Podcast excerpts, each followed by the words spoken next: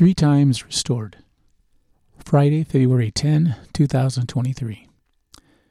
Jesus speaks a third time to Peter. Simon, son of John, he speaks longingly to him. Do you truly only love me with deepest affection? Peter is deeply wounded because Jesus asks him a third time, Do you truly only love me with deepest affection? Peter responds hesitantly, Lord, you know everything. You know that I dearly love you. To which Jesus says, Well then, feed my peeps. John 21 17. Well, we are approaching the end of the last chapter of the Gospel of John. He is showing up everywhere, but it is Peter that rises above the rest of the disciples because of his crash and burn on that night, on that dark night in Caiaphas' courtyard. Three times challenged to state whether he was friend or foe, three times a categorical and cursed laced diatribe, three times challenged and thrice caved in by the flickering flames around a coal fire. Then the rooster crowed. Now it is Jesus who performs a miracle with 153 fish in tow.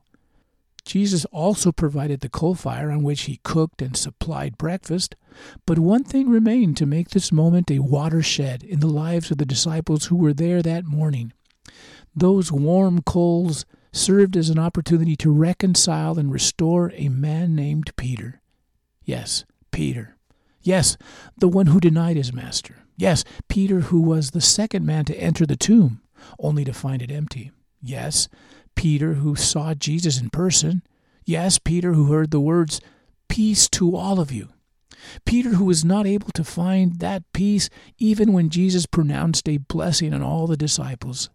Jesus forgave all of them, including Peter, but Peter could not cross that line that led back to restoration and redemption.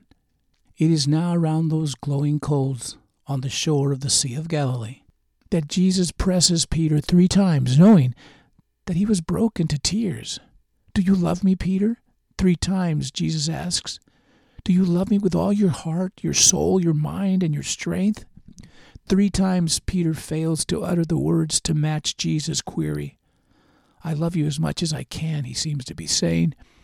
Jesus needs a heart, soul, mind, and strength kind of love. Peter can't muster the courage to express it. But in an act of supreme love and compassion, Jesus says in three different ways Feed my lambs, take care of my sheep, feed my sheep. By saying these expectations, he is bestowing supreme confidence on Peter. Even if his desire to be all that Jesus wanted him to be was miles away from the standard that was needed. It boils down to God taking us as we are, but then embracing that imperfect willingness and humility in order to turn it into a power of God moment.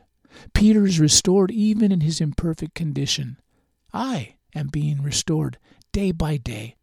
I can't yet say that I love Jesus with every fiber of my soul, but I can say that I am willing to move as God calls me to move. It is not anything that I have intrinsically, no, not at all. It is God working in me and through me, my failure surface when I set off on my own. God has provided me a myriad of coal fires to draw me closer and closer to Him. I am sorry for the times I have denied my Master, but He is not finished with me yet. I look forward to the future coal fire moments with my Jesus. In the meantime, I will feed His peeps wherever I find them. Abba, Thank you for not giving up on me. I so much enjoy those moments of quiet conversation. Speak to me daily.